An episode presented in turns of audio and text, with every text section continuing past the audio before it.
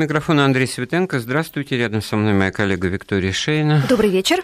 И наш э, гость Александр Валькович. Александр Михайлович, приветствую вас. Добрый, Добрый вечер. вечер. Добрый Президент вечер. Международной военной исторической ассоциации, военный историк. И сегодня мы будем говорить и о военной истории, ну, может быть, и о истории э, романтической, потому что когда речь заходит о эпохе наполеоновских войн, о Наполеоне, об Александре Первом, то тут, в общем-то, как бы эскадрон гусар летучих, многое такое в восприятии эпохи уверенно романтическое, элегантное, в стиле гусарской баллады, хотя вещи, уверяю вас, конечно же, происходили тогда неоднозначные. Было, что называется, место и для подвига, и для предательства, и для вещей жестоких. И главное, что мы, как мне кажется, довольно мало об этом знаем. Взятие Парижа русскими войсками, вот 31 марта 1814 года, ну, такое событие, когда еще такое было, да, казалось бы, должны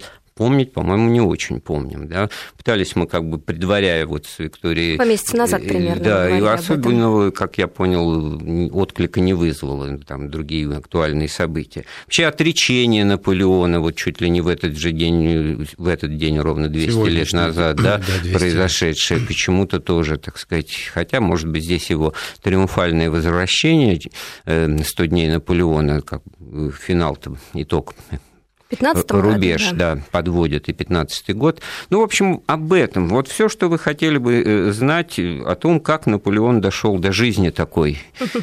Потому что, ну, в самом деле у нас Бородино взятие Москвы, изгнание Наполеона из России, и на этом как бы... Не взятие Москвы, точка. я хотел бы все таки уточнить, если русские взяли Париж, то мы оставили Москву, и ее никто капитуляции не было, поэтому не А тут, конечно, была Здесь капитуляция есть, при есть большом скоплении граждан. Это тоже удивительная вещь.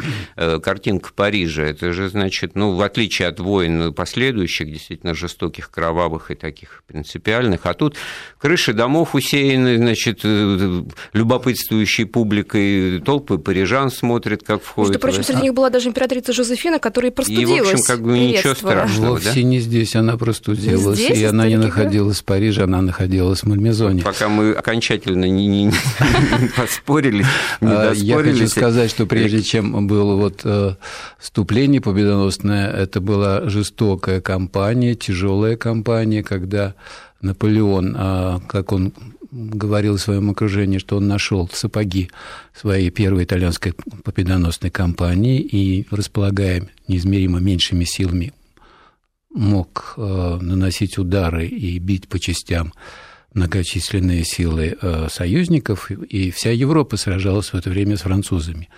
Раньше они были под знаменами Наполеона, но годы его владычества и Вот обозначился период. этот вот, э, ну, какой-то неоднозначно толкуемый момент. Я просто напомню номер нашего телефона, по которому Наши слушатели могут нам задавать вопросы, высказывать свою точку зрения. 232 15 59, код Москвы 495, 232 15 59 и номер для смс-сообщений 5533 плюс слово «Вести» в любой транскрипции. 5533 плюс слово «Вести» в любой транскрипции.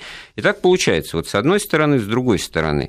Э, это была, конечно, не увеселительная прогулка, заграничный поход русской армии, продлившийся, значит, ну, полтора года, наверное, полтора да? да? Битва при Лейпциге, битва, битва при Дрездене, битва народов по масштабам крупнее, никуда деваться-то, чем Бородинская даже.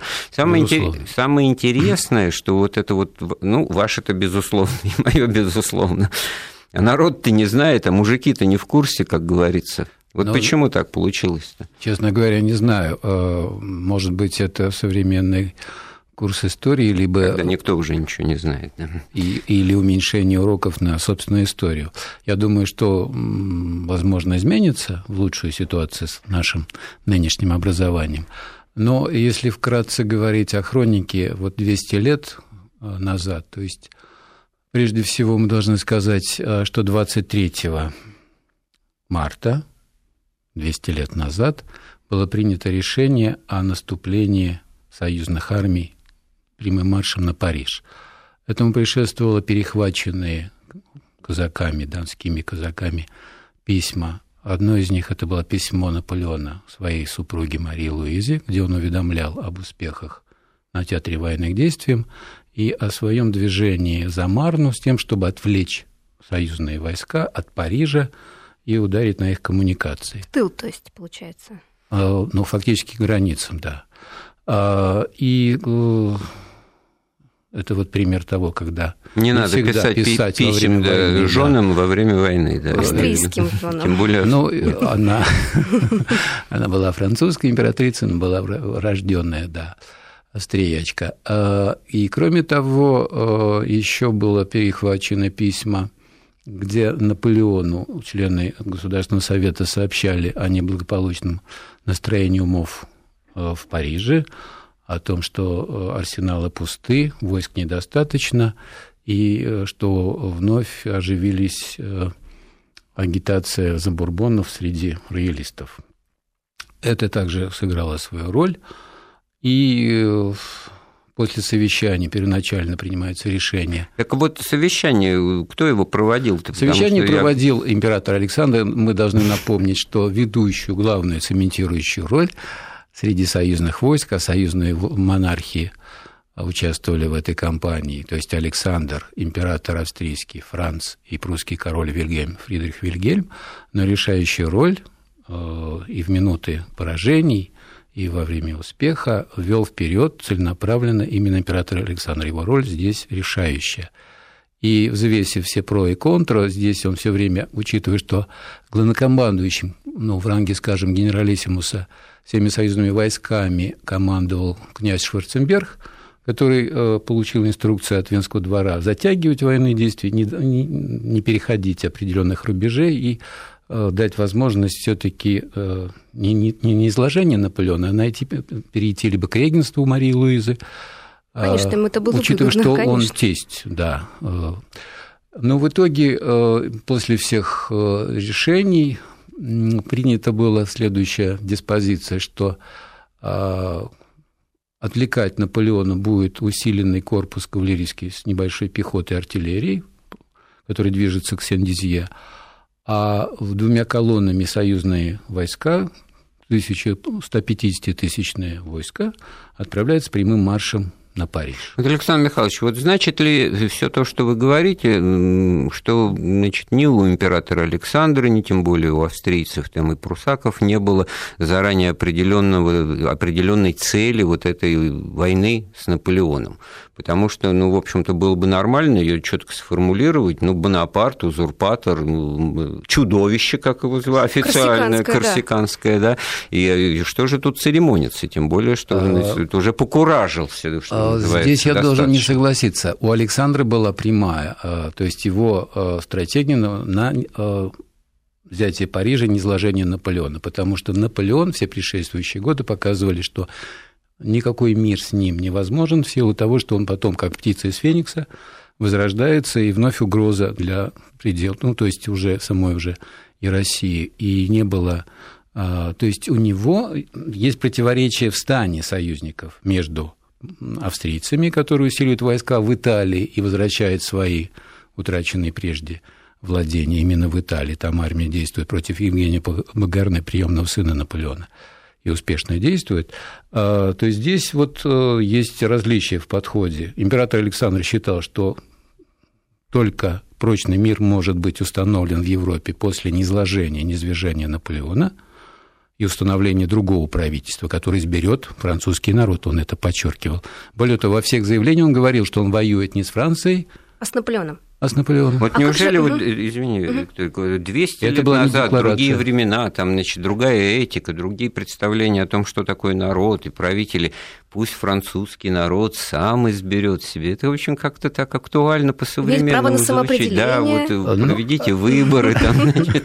Да, Но в данном случае не о выборах, а ну, фактически волеизъявление а, делегированное это законодательное собрание, учрежденное самим же Наполеоном. Ну, то есть э, не все, это не всеобщее выборы, а э, по Ну, там Толеран э, сказал в тот день республика невозможна. Он уже сказал это не, не только Наполеон невозможно, он сказал республика невозможна. То есть все таки реставрация монархического Хотя это строя. именно после диалога с Александром, когда тот говорил либо Бернадот, либо Багарне. республика. Евгений Багарне тоже же его, по-моему, рассматривали. Евгений Багарне.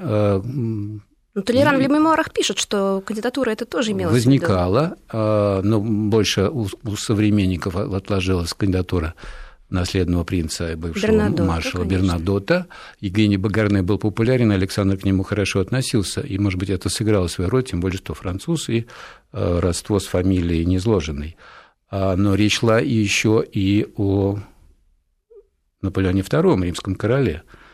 Об этом э, не надо э, забывать. И, естественно, республика. То есть Александр и республику произнес.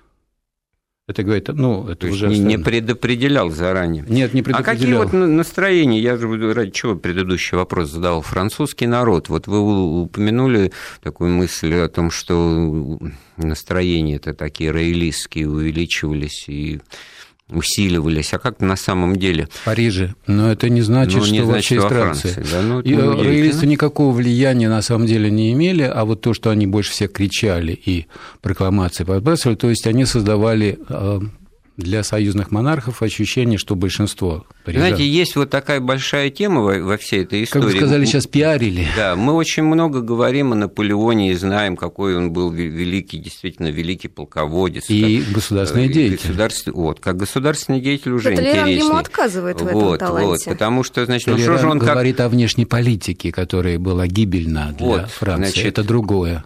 Значит, Но кодекс Наполеона до сих пор Не существует. лучше ли было бы ему после печального и неудачного похода в Россию, так сказать, остаться, так сказать, при своих, а обратить взоры на ситуацию внутри Франции и действительно проявить себя как блестящим политику во Франции? Или ему ну, это все было неинтересно? Нет, он уже был заложник своей, э, своего положения. Он считал, вот что... И, вот. Вот. А, ну, здесь речь идет о том, что когда несколько же мирных конгрессов было, ну, не будем говорить о том, что обе стороны особенно так стремились к миру, это чаще всего как передышка, но Наполеон считал, что он не может а Франции э, вернуть к урезанным границам не те, которые он получил от революции, а в меньшей степени, или, или согласиться на те приобретения, которые он сделал во время начала своей карьеры как император.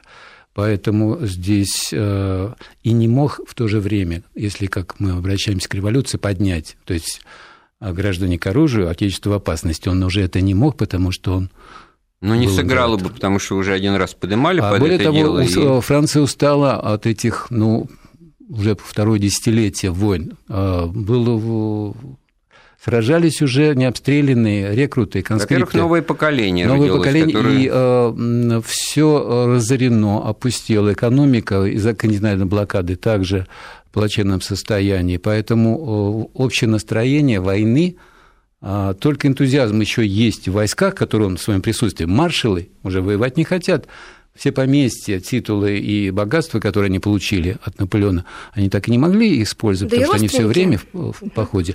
Родственники здесь же отдельно говорят, конечно, Тоже и поведение да. короля Иосифа. Череда жалких и ничтожных личностей. За исключением, я бы сказал, Люсьена. Ну, который изначально был, в общем-то, да, в позиции ну, брату. Вот смотрите, вы как бы вот друг с другом согласились, и, может быть, многие тоже, кто нас слушает, тоже как бы по умолчанию согласны, что воевать надоедает, а почему? Есть э, империи, есть э, политики, есть вообще представление о линии, которую проводит государство, которая суть одна. Война, расширение пределов, экспансия. И воевать никогда не устают. Подрастают новые поколения, их воспитывают в духе, так сказать, преданности идеям, заветам, значит, и вот тому оружию, победам и прочим, значит, отцов и старших братьев, и они должны тоже это все продолжить. И почему бы нет, потому что это все ну, сказать, тоже, тоже, если это успешно и победоносно, это все превращается не просто в ордена и звания, а в определенный достаток и представление о том, что жизнь удалась.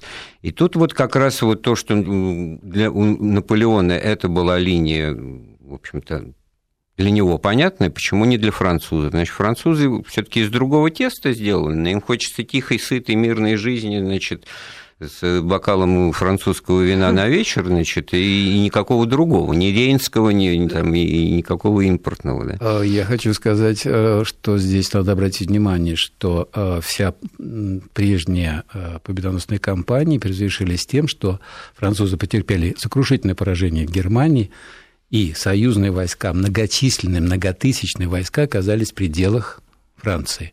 Поэтому и настроение, и в то же время с нашей стороны а, участники событий, русские офицеры, отмечали, что не было такого массового сопротивления неприятелю. Были отдельные партизанские отряды, были элементы неповиновения, но вот чтобы земля, как у нас в 2012 году, горела под захватчиками, такого ощущения не было.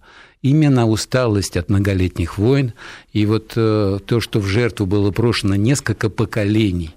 Не случайно э, во Франции остаются потом э, видные гвардейцы, я имею в виду, на племя видные рослые молодцы, которые французские женщины оставляют, либо силы закрывают их э, в амбарах или, так сказать, в сарае, чтобы они, они в общем, они дезертируют. И фактически... Ну, понятно. Получается, вот в версии нашего гостя, напоминаю, что это Александр не Валькович, нет, президент, нет, даже истина в последней инстанции, президент Международной военно-исторической ассоциации. А вы-то какой? Французы, нация не воинствует. Не воинственная. воинственная. А, но только если победы, да? Нет, здесь речь опять, это некое передергивание. Факт. Речь идет о том, что э, в действительности французы устали, но они мужественно сражались на протяжении этих месяцев, этой вот зимней-весенней кампании, они мужественно сражались, а, и во многом удачно, но просто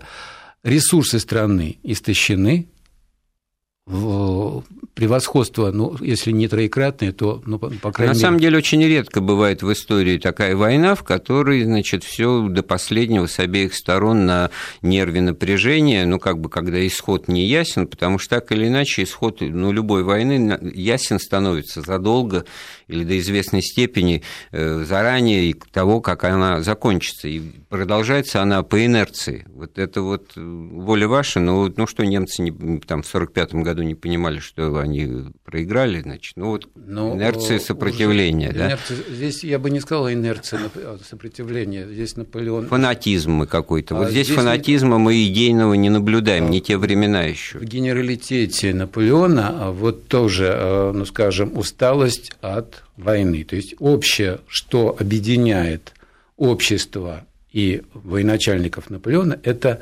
усталость от тягот военных действий многолетних. Это первое. Ну, а в данном случае я хочу сказать, что это тогда можно э, адресовать им упрек в том, что они, ну, предатели, значит, ну как же нет устали они, видите ли, воевать. Но Есть такая... еще, еще не, нет, предатели это потом, но не, еще это потом не все. у них все еще впереди. Знаете, у англичан есть прекрасная фраза афоризм: аристократов терпят только до тех пор, пока они демонстрируют хорошие манеры, Значит, что это за аристократ? То получается, что полководца на троне терпит только до тех пор, пока он одерживает победы на поле боя, пока идет удачная война, а вот потом, что называется, ужаться и остаться при своих, это, это не вариант для него. Либо он должен терять все, либо он должен всех победить. Это помните, как Толерант сказал Александру, когда речь шла о Бернадоте, что если мы смещаем одного солдата, зачем нам сажать на, на трон второго такого же солдата?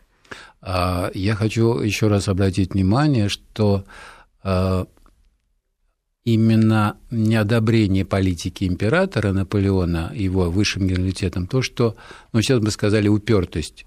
Все мирные предложения он отвергал, и на то, что он соглашался, было неприемлемо другой, другой стороны.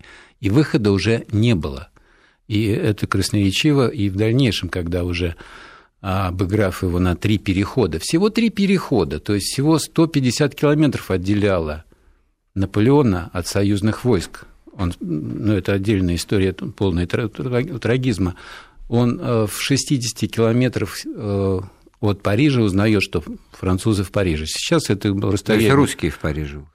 Ну, Нет? Русские, да. Не, не только русские, а и прусаки, и австрийцы, и баварцы, Враг. и тюмберцы. Враг в Париж. Занял Париж, и тот сдался на капитуляцию. А, вот 60 э, километров На самом деле, э, когда затевался поход, прямой марш на Францию, просчитали и князь э, Волконский, сподвижник Александра и начальник его штаба, как раз сказал, что мы всегда будем опережать его на два перехода. Два перехода – это 40 километров. Ну, 30 ну, Откуда такая уверенность? Именно из расстояния, где находился в то время войска Наполеона, где были союзники.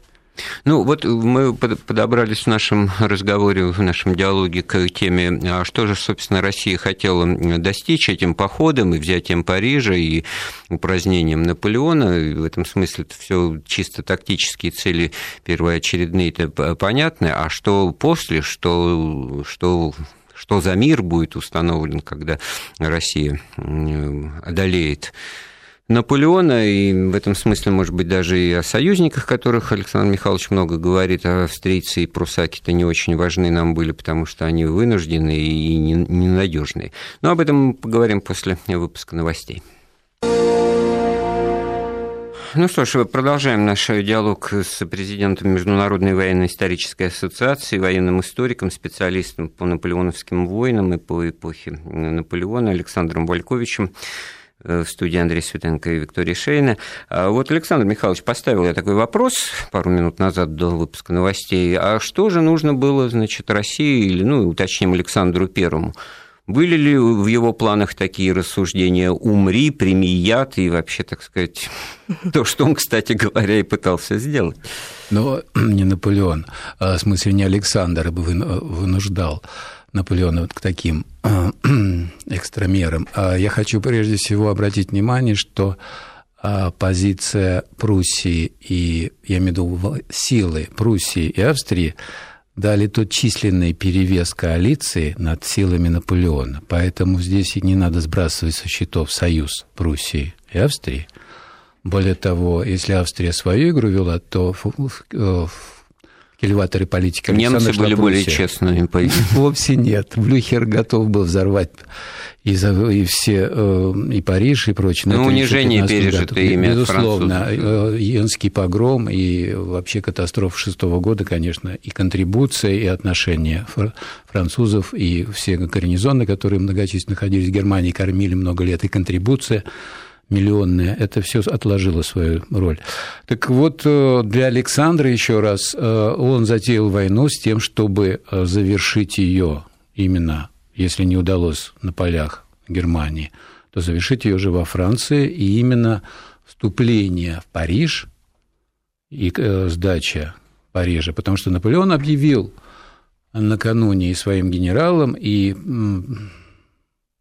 невольному парламентеру, французскому офицеру, который заблудился, но выдал себя за парламентера, и он, Наполеон ему сообщил, что, опять же, он воюет не против Франции, а против Парижа, и он в Париже будет либо парадом, либо по руинам пройдут на штыках, но другого э, выбора нет. И э, наполеоновская, скажем, э, агитация говорила, что враг далеко от ворот Парижа, и для французов было удивление, что многочисленные силы и сам император находятся здесь.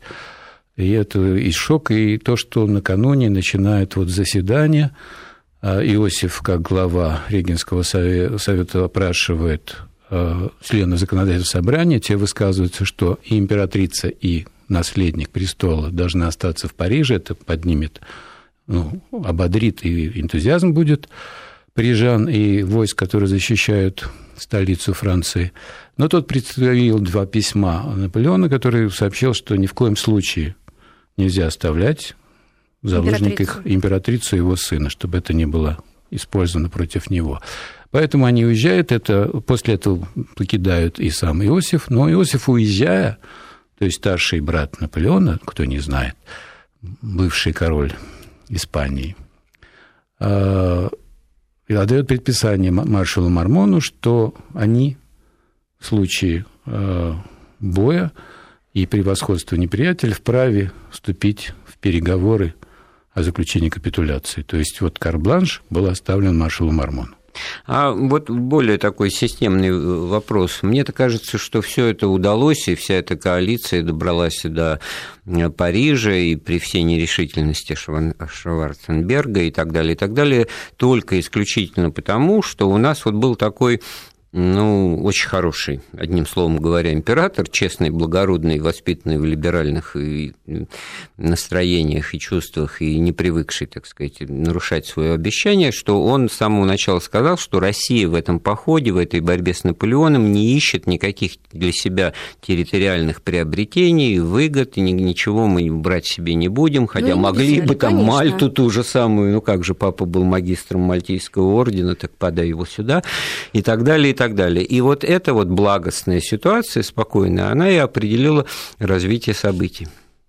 А, но сколько не декларировал Александр, это не умеряло а, пыл Наполеона защищаться, биться до последнего. Поэтому, несмотря на то, что действительно такие декларации существовали, но ну, из политик... того, что вы рассказываете, ну, действительно, вот у меня исходная точка зрения восприятия Наполеон, это вот, ну, если вот на шахматы переводить, это гроссмейстер. Играет он, как правило, с перворазрядниками, там, с мастерами, во всяком случае, с теми, кто отдает ему должное и признает его в качестве гения этой игры, да, mm. в военном поле.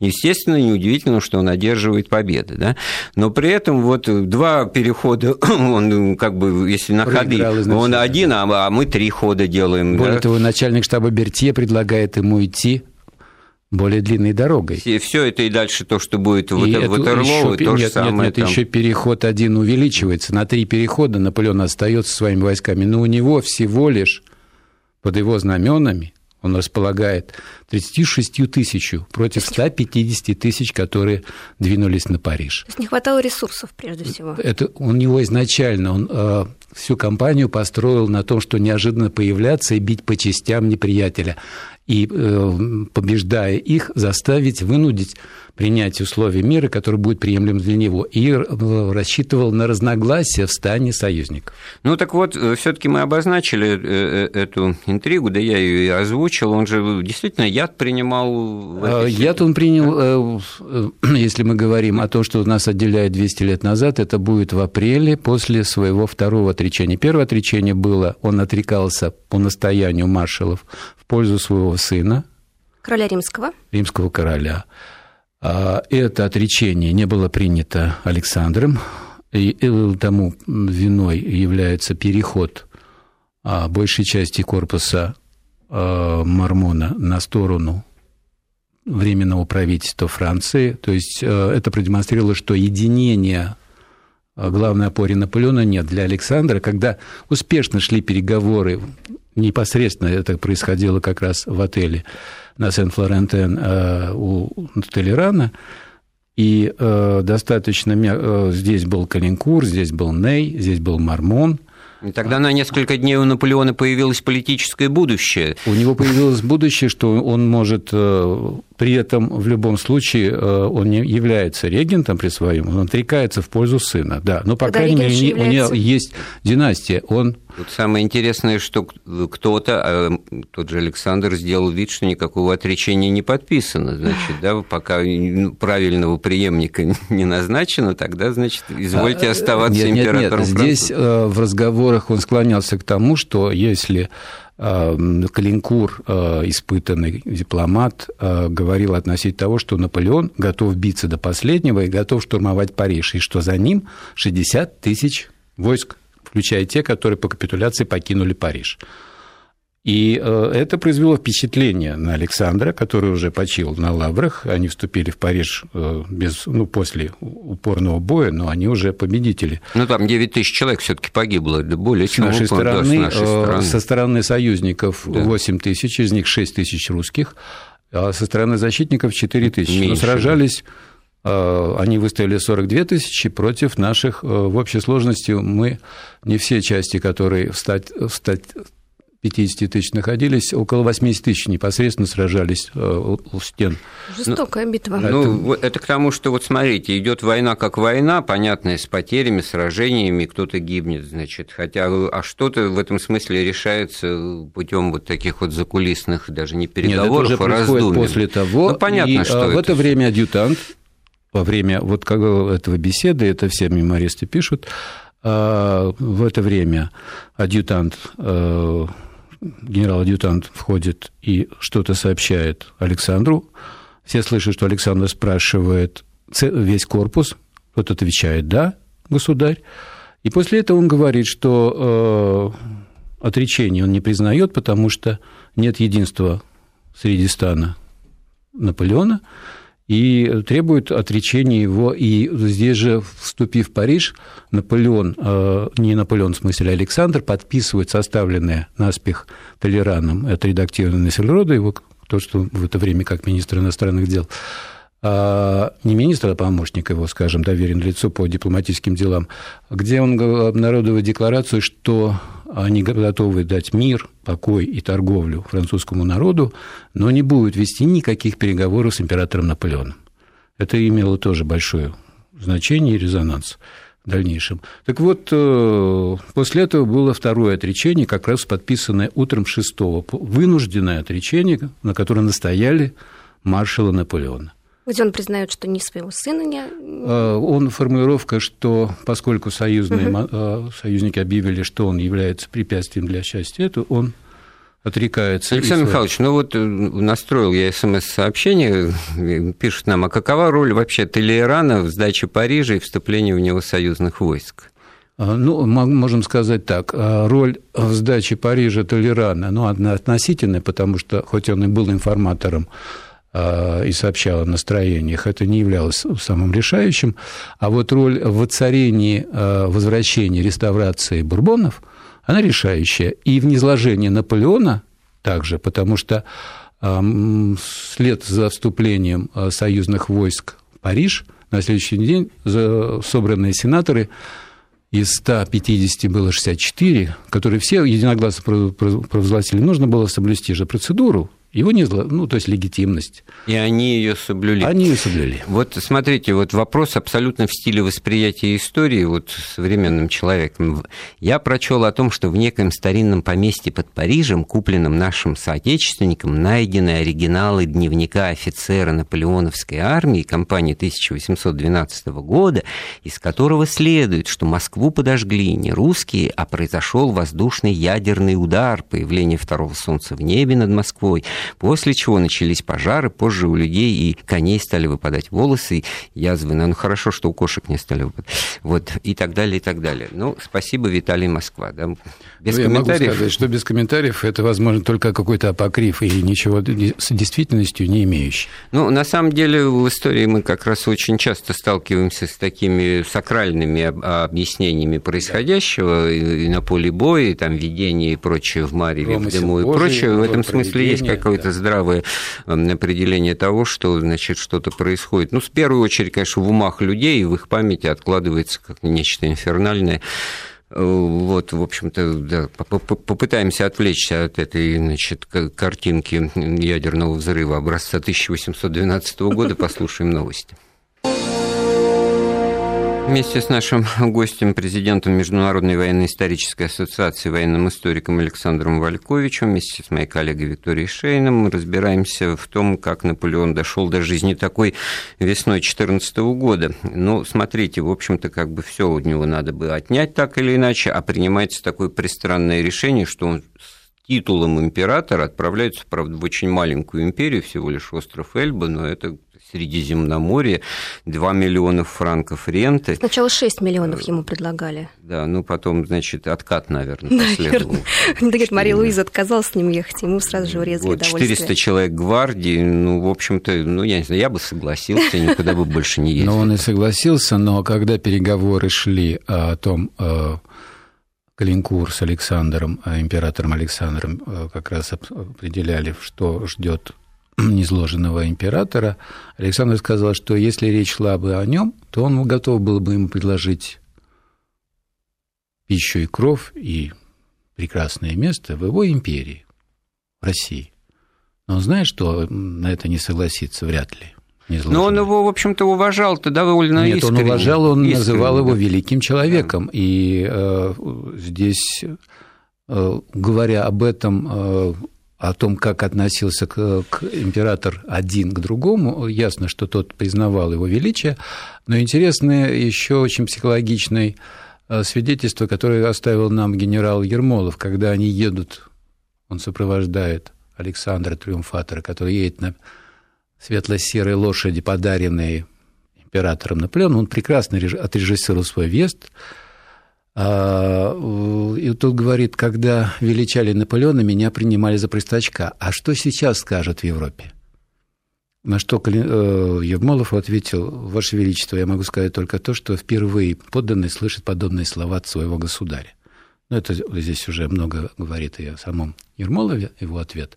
Но э, вот э, соревнование, дух соперничества – а, естественно, Но потом он был, все-таки был такой смущаемый, нерешительный. Вовсе нет, это нет, нет, нет, нет. нет. Дело в том, что бабушка еще с детства научила а, прекрасно лицедействовать в лицемерии. Он одновременно угождал и бабушке Екатерине, и своему отцу. Который... Однажды во дворце, проходя мимо значит, компании генерал-адъютантов, которые, ну, каким-то, наверное, скобрезные анекдоты друг другу рассказывали в, в обеденный полдень, что называется, и они э, смеялись смеялись, э, ну, не, не над государем как вот, а он решил, что над ним, потому что когда в следующий вошел, значит, один из адъютантов в покой уже, значит, в кабинет императора, он стоял перед зеркалом, значит, внимательно себя смотрел, потом сказал, вы что надо мной ржали, типа того, что у меня не так? Вот, прошел мимо, ничего не сказал, да подумал, что смеются над ним, да, пошел смотреть, все ли нормально Убедился. у него в одежде и с внешним видом. Вот, вот вам картинка, что, что Но это, это юный ну, государь, душка, застенчивый. Да, но э, здесь мы еще не будем говорить, что клеймо отцы-убийцы, но э, зарисовка тоже бытовая.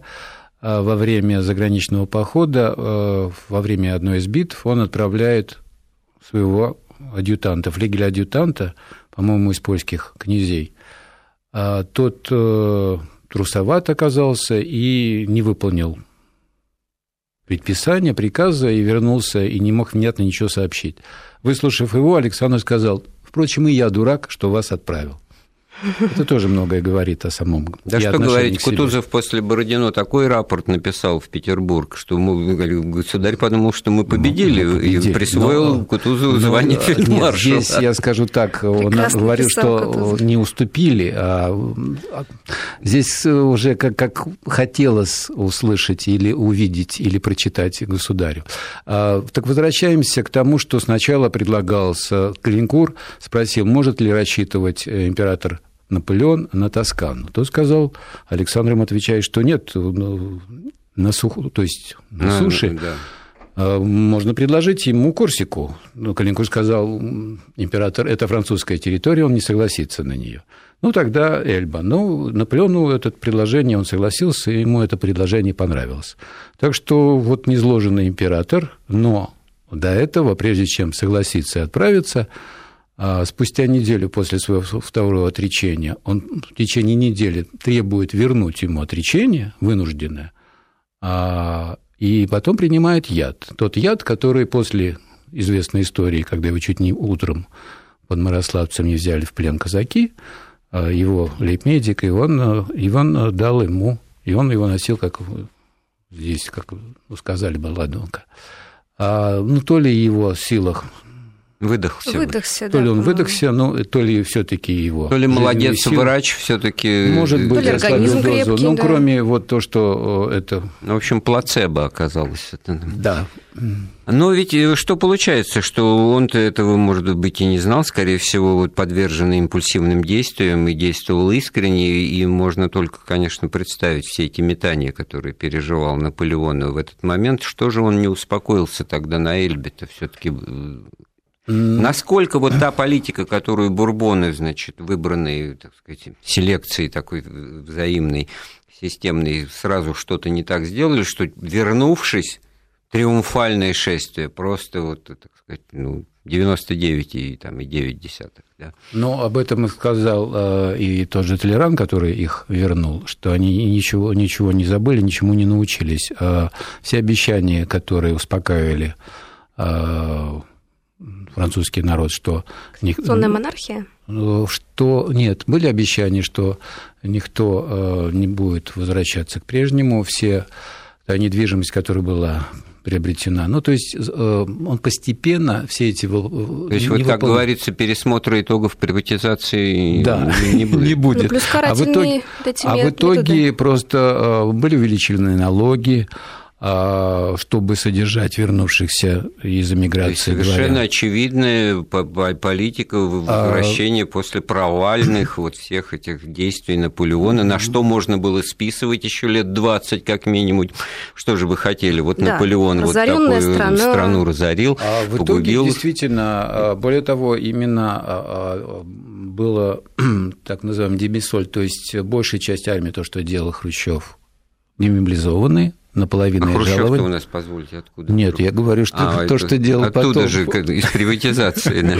Это из современной истории, именно то, что Хрущев сделал после уже Э, когда он был во, во власти. Так все необходимо, они, они действуют, их правильно выбрали, они проводят совершенно разумную политику, которую необходимую, которую ну, нужно, как бы, так сказать, ну, немножко озвучивать так, как она и есть, да. И если бы Наполеон не ступил вот опять на территорию Франции, то, наверное, с этим бы так или иначе смирились. А тут вот он живой, реинкарнация, и все, давай я а что думаю, давай что поначалу нет. опять воевать? Мы же вот вначале вы говорили, что надоело им воевать, что эти Сослагательное, войны, да? нет, никто, он, он же пришел, он пришел а по знаменем все. того, что он несет мир и что никто, он а, был пущен слух, что его поддерживает э, тесть австрийский император, и никто не рассчитывал, что вся Европа вот вновь оно как все лихо закручено, ну, потому что это как дважды это... два. Ну, человеку столько отсыпали, два, э, давали шесть, осталось два, и, значит, остров Так он говорил, что ему не дали в итоге их. Ах, ну, он еще быть, он за ними шел. Но, Нет, но в любом давайте случае, мы вспомним о том завещании, очень, которое очень... на Святой Елены. Капитал у него остался. Угу. И в ценных бумагах, и прочее, и э, не случайно он многое еще и оставил средств. Это другое. Никакой логики вот в поведении французов вот французов вызов, я могу сказать, я что... Вижу, абсолютно не... Напомним, что если бы не Наполеон высадился, была бы революция новая, потому что череда революций последующих, 30-й год, 48-й, а, ну, они и так состоялись. Так да. они состоялись, просто они бы раньше пришли. Думаю, что так, хотя сослагательных вот это, это интересно, Александр Михайлович, вы сказали, что он возвращался под лозунгами мира, да, вот мира и, и то, что, что мира вы и... Хрущева вспоминали, вспомнили, я вот Сталина вспомнил, вот Сталина на во сне сейчас вот вернулся бы, и что мир нет, ну понятно, что это какое-то мобилизационное возвращение, это какое-то возвращение, так сказать, жажды реванша военного, который противник вчерашний не приветствует. Нет, да? Э, ну, политика Наполеона, во-первых, э, опыт печальный опыт, когда воевал, он полагал, что а, и ему на руку был э, тот договор, который, покидая свой дворец, Людовик XVIII оставил. Это договор, а, направленный против России между Францией, Англией и Австрией на Венском конгрессе. Но это не сыграло свою роль. Он направил этот, запечатал этот договор, который позволил бы вбить клин между союзными монархами. Тогдашней Антантой, да? Да, но Александр на него отреагировал, ну, как сообщает, он бросил непрочитанным в камин и сказал, забудем о распрях, для нас вот вот еще одна деталь Новый. к, к образу Александра Первого. Ну, значит, то есть да. у нас вот враг, который мешает. И, и не случайно потом результатом это был священный союз от библейских, что только монархи могут э, найти выход. Ну, вы знаете, ну, под знаком своего... того, что там только монархии, европейские дома, значит, царствующие короли там и цари, а это какой-то корсиканец, чудовище, значит, плебей. Да, в лучшем случае бригадный генерал, вот его потолок. Ну, да? его, но ну, ведь он же тоже, ну, нет. мало ли каких-то, так сказать, случайно ставших императорами, императрицами людей, ну, это тоже император, великий человек, и почему же его в эту семью не приняли, хотя, в общем-то, все к этому как бы тоже в определенном ракурсе ракурсе разговора. Но во время принят. побед его приняли, а когда он терпит поражение, все вспоминают. Самое главное, когда он с идеей мира, как вы хорошо сказали, значит, он не нужен такой вообще в принципе, он не вписывается в картину бытия тогда. Наполеон это то, ну, что должен быть... диссонанс, он себе да, не соответствует. На белом коне и в глазах французов, по-моему, в том же в то же время. И именно так. Ну, подошла к концу наша программа. У нас в гостях был историк Александр Валькович. Эфир подготовили и провели Виктория Шейна, Андрей Светенко. Слушайте «Вопросы истории».